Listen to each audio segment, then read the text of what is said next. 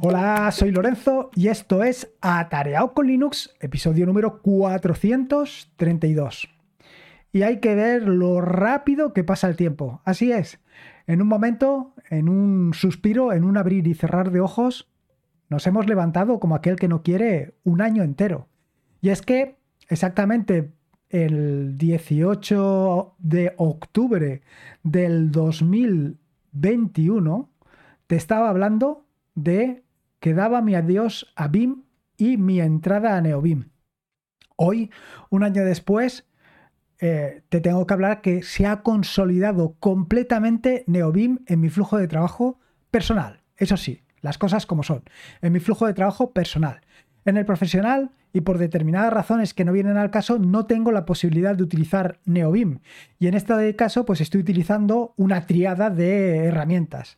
Eh, IDEA para desarrollar con Java, PyChart para desarrollar con Python y Bash y Visual Studio Code para desarrollar con PHP. Ya ves que barro todos los, eh, los espectros posibles en lo que se refiere a eh, la faceta profesional.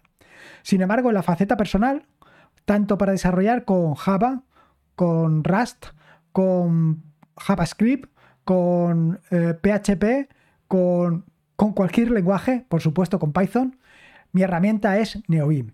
Y no solamente para estas, sino como ya puedes imaginarte, para todos los documentos que redacto con Markdown, también se ha convertido en la herramienta fundamental. En el episodio 325, en el que le di el adiós a BIM, tras varios meses de haber estado probando NeoBIM, te hablé de las razones que me habían llevado y que me habían impulsado a trabajar con BIM. Básicamente, la facilidad de movimiento a lo largo y ancho del documento. Eh, básicamente lo que se refiere a los atajos de teclado. Tan es así que lo tengo, eh, tengo complementos tanto en PyChart como en IDEA como en Visual Studio Code para aun estando trabajando con esos editores, seguir utilizando los modos y seguir utilizando los atajos de teclado que utilizo con BIM y con NeoBIM por extensión, evidentemente. Pero no solamente esto es lo que me ha llevado a utilizar NeoBIM, son básicamente los complementos los que han hecho que mi flujo de trabajo dentro de NeoBIM sean increíblemente cómodos. Me encuentre como pez en el agua, nunca mejor dicho. La cosa es así, son determinados complementos, algunos de los complementos que ya te hablé en el episodio 325 y algunos otros que te voy a hablar en este episodio. Básicamente yo creo que toda la revolución que se ha producido durante este tiempo para la adopción de BIM ha sido ese cambio que hicieron los desarrolladores de NeoBIM adoptando Lua como lenguaje de scripting para hacer todos los complementos que forman parte del ecosistema de NeoBeam. Pero además tienen algunas otras características como puede ser el tree que es lo que mejora significativamente el resaltado de sintaxis, como puede ser el LSP, que es el eh, protocolo de lenguaje, el servidor de protocolo de lenguaje, que facilita enormemente la integración con distintos lenguajes de programación.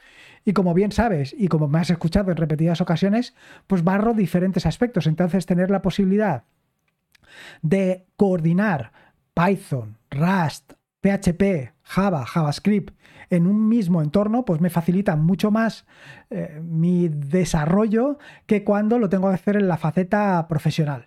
Lo cierto es que estoy encantado. Pero no solamente esto, también hay otras herramientas como pueden ser Telescope y GitSyncs. Aunque esto ya te lo voy a decir con un poco de entrecomillado porque ya van a intervenir los otros complementos que actualmente se han convertido en, bueno, básicamente en mi flujo de trabajo habitual. Creo que eh, instalados ahora mismo habrá unos 20 o 30 complementos, pero además esos complementos se traen más complementos adicionales. Con lo cual yo creo que al final vienen a ser como unos 50 complementos los que tengo instalado. Esto en otros entornos de desarrollo, como puede ser Visual Studio Code, significa una lentitud prácticamente insoportable. Sin embargo, NeoBeam eh, a pesar de todos los complementos que te estoy diciendo, se mueve como pez en el agua. Es una barbaridad. Tanto para el desarrollo como para escribir, para escribir con Markdown, es muy cómodo, es increíblemente cómodo y, por supuesto, y esto es las grandes ventajas que trae NeoBeam con la gran cantidad, el gran ecosistema de complementos que tiene es la adaptación, que básicamente lo que consigues es que NeoBeam se adapte exactamente a tu flujo de trabajo y no que tú te tengas que adaptar a el flujo de trabajo del editor. Y yo creo que aquí es donde radica exactamente las grandes ventajas que nos ofrece NeoBeam o incluso que nos ofrece Linux. Linux eh, frente a otros entornos de. Eh, frente a otros sistemas operativos, o mejor dicho, NOM o KDE, o la combinación NOM, KDE, eh, etcétera, etcétera, te ofrecen algo que el resto de entornos de escritorio, el resto de sistemas operativos no te van a ofrecer. Y es que tú te adaptas al sistema operativo, en el caso de MacOS o de Windows, y en el caso de Linux, es Linux el que se adapta a tu flujo de trabajo, entre comillas, quiero decir. Básicamente tienes que hacer un gran trabajo, y esto es lo mismo que sucede con NeoBeam. Si quieres que eh, tu entorno de trabajo, si quieres que tu editor de código exactamente se adapte a tu flujo de trabajo, lo que tienes que hacer, por supuesto, es personalizarlo. Y esto lleva mucho tiempo, mucho tiempo y un proceso largo. De hecho, si sigues un poco mis dot files, si sigues mis archivos de configuración, que los puedes encontrar en atareado, en GitHub barra atareado barra files, ahí verás que prácticamente día sí, día no, o a lo mejor estas últimas semanas no, por lo que te contaré un poco más adelante, pero básicamente durante el tiempo normal lo que te vas a encontrar es que prácticamente casi todos los días o casi todas las semanas cambio los archivos de configuración. Y en ese cambio de los archivos de configuración está incluidos los cambios que hago a NeoBeam, que son prácticamente continuos. Suelo probar distintos... Eh, temas para ver qué tema se adapta mejor a mi forma de trabajo o qué, ¿cómo te diría? ¿Qué me entra mejor? ¿Qué estoy más cómodo? ¿Qué, ¿Cómo me encuentro más relajado? ¿Cómo es aquel tema que me permite trabajar con más facilidad? Y luego además de esto voy probando distintos complementos y además los pruebo eh, uno detrás de otro y cuando leo en cualquier sitio algún nuevo complemento lo pruebo, veo si se adapta a mi flujo de trabajo, si permite cambiar uno, si permite cambiar otro, en fin que voy haciendo muchísimos cambios. Así, por ejemplo, eh, aparte de los que tienes en el eh, vídeo, perdón, en el podcast 325, te hablé de dos, como puede ser GitSync y como puede ser Galaxy Line. Esos dos ya los he sustituido. En el caso de GitSync, aunque lo tengo incorporado, he añadido la posibilidad de, utilizar directamente desde BIM, bueno, desde NeoBeam, Lazy Git. LazyGit es un editor, eh, un editor no, un, sistema, una aplicación que se integra perfectamente con NeoBeam y que te permite hacer todas las operaciones que tienes que hacer habitualmente con Git. ¿Qué operaciones son estas? Bueno, pues las operaciones de eh, hacer un commit, eh, subir una rama a main, en fin, todo esto lo puedes hacer de una manera súper visual y además con atajos de teclado, con lo cual esto es fundamental. Esta es una de las que he incorporado hace ya bastante tiempo. Yo creo que prácticamente te diría que hace un año que ya está casi formando parte del stack. Y aparte de esta, eh, la otra es, eh, a ver si, si lo encuentro antes de decirte otra cosa que no es, pero se llama Feline. Feline, o supongo, bueno, no, no te sé decir ahora exactamente cómo sería, pero básicamente eso. Feline es un eh, complemento que mm, sustituye a Galaxy Line. ¿Y por qué? Pues bueno, porque Galaxy Line en su momento se quedó un poco estancada y lo estaba utilizando sobre todo porque Galaxy Line me daba la oportunidad de mostrar el número de palabras que eh, había escrito en un documento. Sin embargo, con Feline, pues inicialmente no podía, pero lo conseguí solucionar. Lo conseguí solucionar y ya tengo, eh, creo que lo hice yo por mi cuenta, que dónde aparecen las palabras. Aparte de esto, decirte, primero, para empezar, y por ir contándote un poco, un poco paso a paso cada uno de los complementos, el primero de los, de los complementos que utilizo, y esta es indispensable, es indispensable, y yo creo que es el complemento más extendido, sobre todo me refiero al complemento más extendido para instalar complementos. Es decir, el gestor de complementos más extendido es Packer, o por lo menos es lo que yo tengo.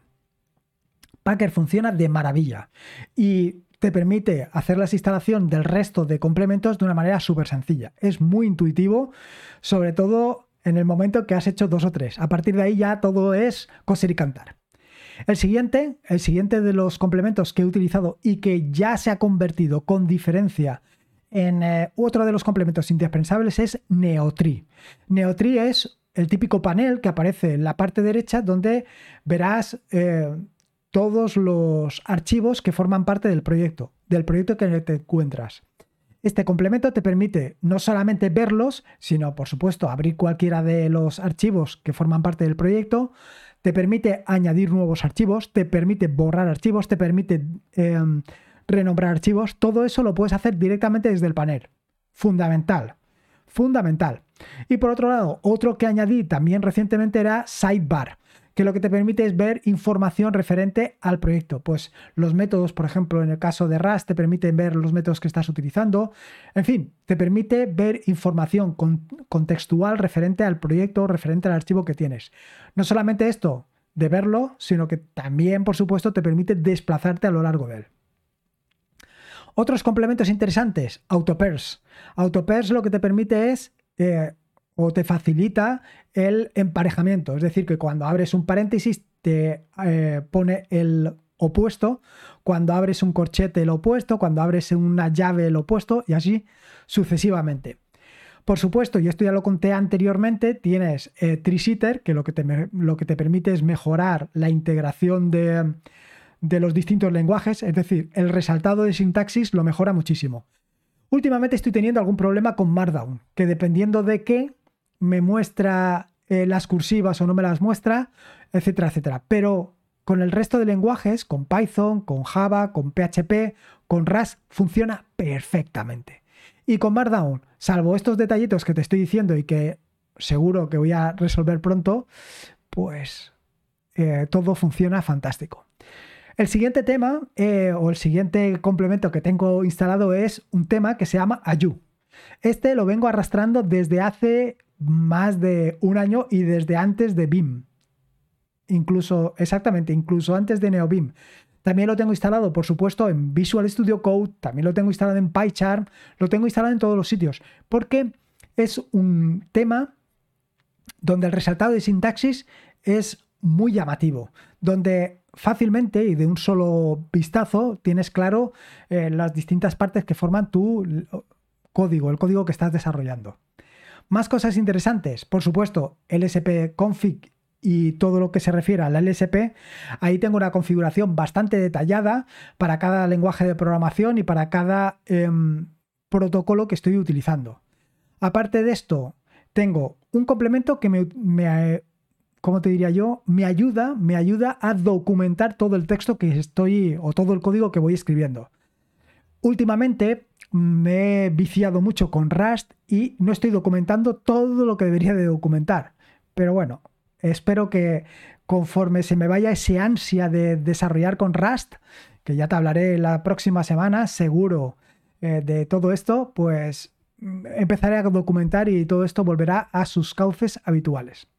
Dicho esto, decirte que estoy utilizando un complemento que se llama NBIM CMP, que es el de autocompletado. Hasta el momento, hasta bueno, hasta el momento, cuando empecé yo creo que con este, con el episodio 325 ya había empezado con él y era un, um, ¿cómo se llama? Un complemento que sustituye a COC, a Conqueror of Completion.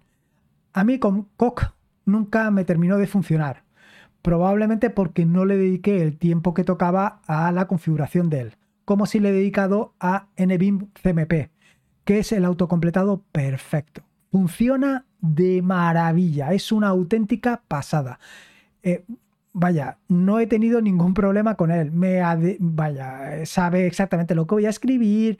Es una pasada. Y además te permite organizar por eh, sugerencias, snippets, eh, código, y, o sea, código que te sugiere por el LSP, que también está integrado dentro del autocomplete, y no solamente eso, no solamente por el LSP, sino también por el código o, por el texto que está en el mismo buffer donde estás trabajando.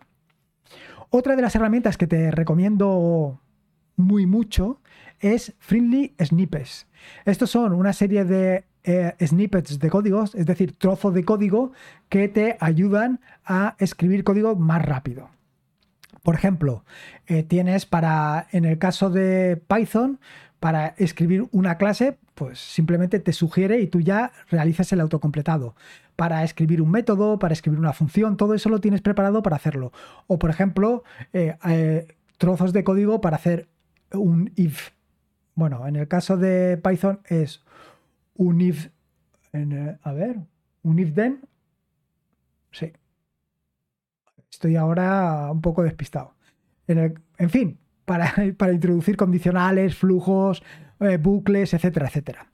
Más cosas interesantes que tengo por aquí, como te he dicho anteriormente, Feline, que funciona súper bien y que, vaya, te recomiendo básicamente que le pegues un vistazo a la configuración que tengo de Feline porque seguro que te va, se va a acoplar muy bien a tu flujo de trabajo. Y otro que he incorporado recientemente es Cockline. Cockline es un em, complemento que lo que te permite es moverte de forma muy rápida entre los diferentes buffers que tengas abiertos. Eh, conforme, es decir, tú abres un archivo, se abre en un buffer, abres otro archivo en otro buffer, abres otro archivo en otro buffer. Puedes desplazarte entre los buffers directamente con los tabuladores o también puedes desplazarte con eh, un atajo de teclado. Yo tengo, por ejemplo, como atajo de teclado, la líder sería el punto y coma, y eh, luego para desplazarme al primer buffer, o buffer, mejor dicho, sería el punto y coma 1, punto y coma 2 para el segundo, punto y coma 3 para el tercero, y así sucesivamente. Más cosas, he reemplazado el Fuzzy Finder por eh, Telescope. Telescope en combinación con Pop-Up, combinación con Plenary. Todo eso lo tengo ahí, todo eh, funcionando tengo que decirte y tengo que confesarte, eso está claro, que no le he sacado toda la funcionalidad que tiene a esto. Estoy todavía, como diríamos, en pañales, en auténticos pañales, te lo puedo asegurar. Todavía estoy metiéndome con el tema de Telescope porque me viene un poquito, eh, ¿cómo te diría yo? No le he sacado todavía el jugo posible porque tiene diferentes opciones. Tiene para símbolos, para eh, archivos, para eh, media files, Incluso tiene para la parte de depuración. Brutal. Pero todavía tiene mucho recorrido, por lo menos en mi flujo de trabajo. Y luego, por otro lado, otro que he incorporado y que mm, ya me has escuchado en alguna ocasión hablar, es sobre uno que me permite aplicar el método de Zettelkasten. Si no conoces el método de Zettelkasten, te recomiendo que escuches un episodio del podcast, que ahora mismo no recuerdo cuál, en el que te hablo sobre él. En aquel episodio del podcast te hablé ya que lo había integrado con Neobim, pero lo había integrado con otro, eh, con otro complemento. Actualmente estoy utilizando un complemento que se llama Markdown Flow, que te lo dejaré en las notas del podcast, que se adapta perfectamente a cómo yo trabajo me permite moverme directamente entre los distintos, vaya, en mi árbol de directorios y entre los distintos enlaces de una manera muy sencilla. Y luego, aparte de esto, me permite, pues, básicamente eh, realizar búsquedas también muy sencillo y conforme yo trabajo habitualmente con el árbol de directorios que yo tengo, se ha adaptado fundamentalmente a mi forma de trabajar. Esto lo he combinado también con un complemento, bueno, en este caso no es complemento, son con unas plantillas que tengo preparadas, una plantilla para podcast, una plantilla para artículo, una plantilla para... Eh, a ver, para los vídeos, para todo esto tengo distintas plantillas, distintas plantillas muy sencillas. Estas plantillas tienen una serie de espacios, una serie de huecos que mediante el tabulador me permite desplazarme entre todos estos huecos y rellenarlos. Es más, por ejemplo, en el caso de la plantilla que tengo para los podcasts, cuando introduzco el título, introduzco el título en unos campos que hay en la parte superior del documento. La parte superior tiene unas metaetiquetas. Bueno, pues una de las metaetiquetas que tiene es el título. Pues ese título me lo rellena, además de allí, me lo rellena en el título 1 y en el título 2. Es decir, en el nivel 1 me pone ya el título y en el nivel 2 también. Y si lo modifico, me lo modifica en los tres sitios. O sea que eso es una gran ventaja. Y otra de las características, otro de los complementos que también he ido añadiendo ha sido Div View. Div View es un, como te digo yo, Un complemento que te va a permitir trabajar con mucha comodidad para comparar archivos o para comparar distintas versiones del mismo archivo. Es decir, moverte en distintas ramas. Este es fundamental, sobre todo para el tema de trabajar con Git, para, todo el tema de trabajar con eh, gestión de control de versiones. Y otro, otro más, otro más es Hop. Hop es un complemento que eh, te permite o te facilita, te facilita, mejor dicho, el movimiento a lo largo de un texto.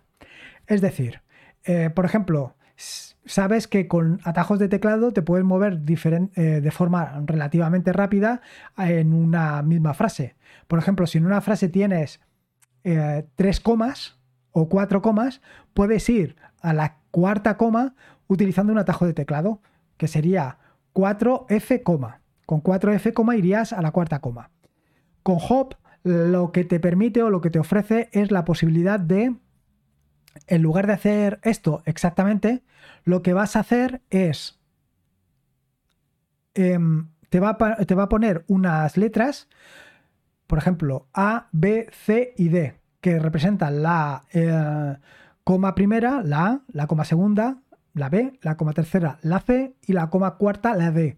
De forma que cuando tú pulsas F, directamente él te muestra esas cuatro letras y ya pulsando la D te mueves a la cuarta. Bueno, eh, no es un cambio sustancial respecto a lo que hemos estado viendo hasta ahora, respecto a utilizar 4F, pero bueno, son pequeñas mejoras. Otro interesante es comments. Comments es otro complemento que te, bueno, to do comments que te permite o te resalta los comentarios to do, los comentarios, em, en fin, ese tipo de comentarios que ahora no me van a salir y voy a quedar mal. Eh, pues esto te lo resalta y te permite o te ayuda a buscarlo fácilmente. También tengo instalado Autosave, que lo que permite es hacer el guardado automático. Eh, inicialmente lo tenía hecho de una manera, ahora lo he cambiado y ahora está funcionando perfecto. Y me he quitado de más de un sobresalto. Ahora me va a la maravilla. Y por supuesto, Neoterm. Neoterm que aunque bien mm, NeoBeam ya incorpora directamente el terminal en el propio editor, con Neoterm eh, le da un punto más. Lo tienes en la parte inferior, te permite moverte muy rápidamente entre el terminal y tu equipo, etcétera, etcétera. Y por último, y para completar todo este elenco de opciones, tengo el depurador, DAP. Pero no voy a entrar en el depurador porque yo creo que se merece un episodio eh, eh, íntegro del podcast dentro de quizá unos meses cuando ya tenga desarrollados algunas de las aplicaciones que estoy haciendo con Rust para que veas eh, un poco cómo lo tengo integrado yo y cómo lo estoy utilizando. Para que veas que bueno, que tampoco es tan complejo, aunque te tengo que decir que fácil no es. Fácil, fácil no es. Depurar con NeoBeam mm, por ahora no me está resultando nada fácil. Pero tampoco es que le haya dedicado mucho tiempo, todo hay que decirlo. Y poco más, esto es lo que te quería contar. Bueno, te quería contar más cosas. Ojo, o sea, quiero decir, eh, hasta ahora te he contado todo lo que tengo instalado. Ya has visto que complementos tengo una barbaridad. Ha pasado de ser una cosa liviana y sencilla a ser una cosa que ya tiene una entidad importante. Pero es un poco lo que venía a decirte en el, en el principio del podcast. Es un poco lo que te venía a decir en cuanto a la comparación que he hecho con Linux.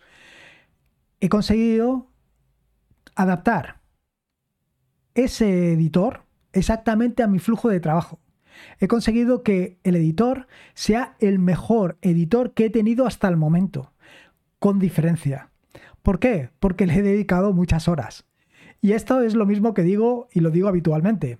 Probablemente si a Visual Studio Code, a PyCharm o a IDEA les dedicara el mismo tiempo que les he dedicado a NeoBeam, a lo mejor estarían a su altura. Pero como no les he dedicado ese tiempo, pues no es así. Pero Sí que quiero resaltar una cosa, y es que a pesar de esta gran, ya diría, esta ingente cantidad de complementos que le he instalado, va ligero. Se mueve como una pluma. Es más, carga eh, al instante. Yo cuando en mi equipo personal, eh, digo, en mi equipo profesional, cargo Visual Studio Code, no tarda, no, vaya, tarda más, tarda bastante más. Cuando cargo PyChart en equipo personal aquí, también tarda más. O sea, es mucho más ligero, pero muchísimo más ligero. Te mueves con mucha más soltura. Es decir, para mí, y lo digo con la mano en el corazón, es el mejor editor con el que he trabajado nunca jamás. Te lo digo sinceramente. Y bueno, esta es mi experiencia, esto es el tiempo que le he dedicado. Ya te digo que le he dedicado muchísimo tiempo, con lo cual es normal que tenga esto.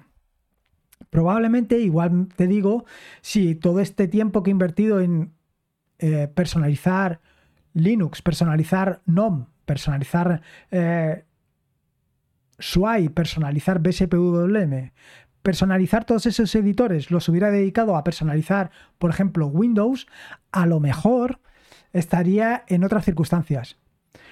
Pero tengo mis dudas, tengo mis serias dudas. Y tengo mis dudas por dos razones principales. La primera es porque evidentemente Linux, en este caso Manjaro, en este caso básicamente GNOME, en este caso Ubuntu, son mucho más ligeros, muchísimo más ligeros que Windows. Eso por un lado. Y por otro lado, el grado de personalización, las posibilidades que tienes a la hora de personalizar Linux, Ubuntu, GNOME, Manjaro, frente a las posibilidades que tienes de personalizar Windows, no hay color. Hay un salto, digamos que generacional. Así que es así. Y esto es un poco lo que quería contarte. Ahora sí, ahora ya te he contado no solamente todo lo que estoy utilizando, no solamente la gran cantidad de complementos que estoy utilizando, sino también mi propia experiencia personal. Te puedo decir y te garantizo que la diferencia es sustancial. Me quedo con Neobim de todas, todas. Un año después, creo que ha sido de los aciertos más grandes que he hecho en los últimos años, sin lugar a dudas. Y poco más. Espero que te haya gustado este nuevo episodio del podcast. Espero, y sinceramente lo espero así, que le saques partido a todo lo que te he contado. En las notas del podcast dejaré un poco una relación de los complementos que estoy utilizando para que, bueno, para que les puedas sacar partido y poco más. Recordarte que este es un podcast de la red de podcast, de la fantástica, de la maravillosa red de podcast de sospechosos habituales, donde puedes encontrar fantásticos y maravillosos podcasts. Puedes suscribirte a la red de podcast de sospechosos habituales en fitpress.me barra sospechosos habituales. Y por último, y como te digo siempre, recordarte que la vida son dos días y uno ya ha pasado, así que disfruta como si no hubiera mañana y si puede ser, con Linux y en este caso con NeoBeam, mejor que mejor. Un saludo y nos escuchamos el próximo lunes. Hasta luego.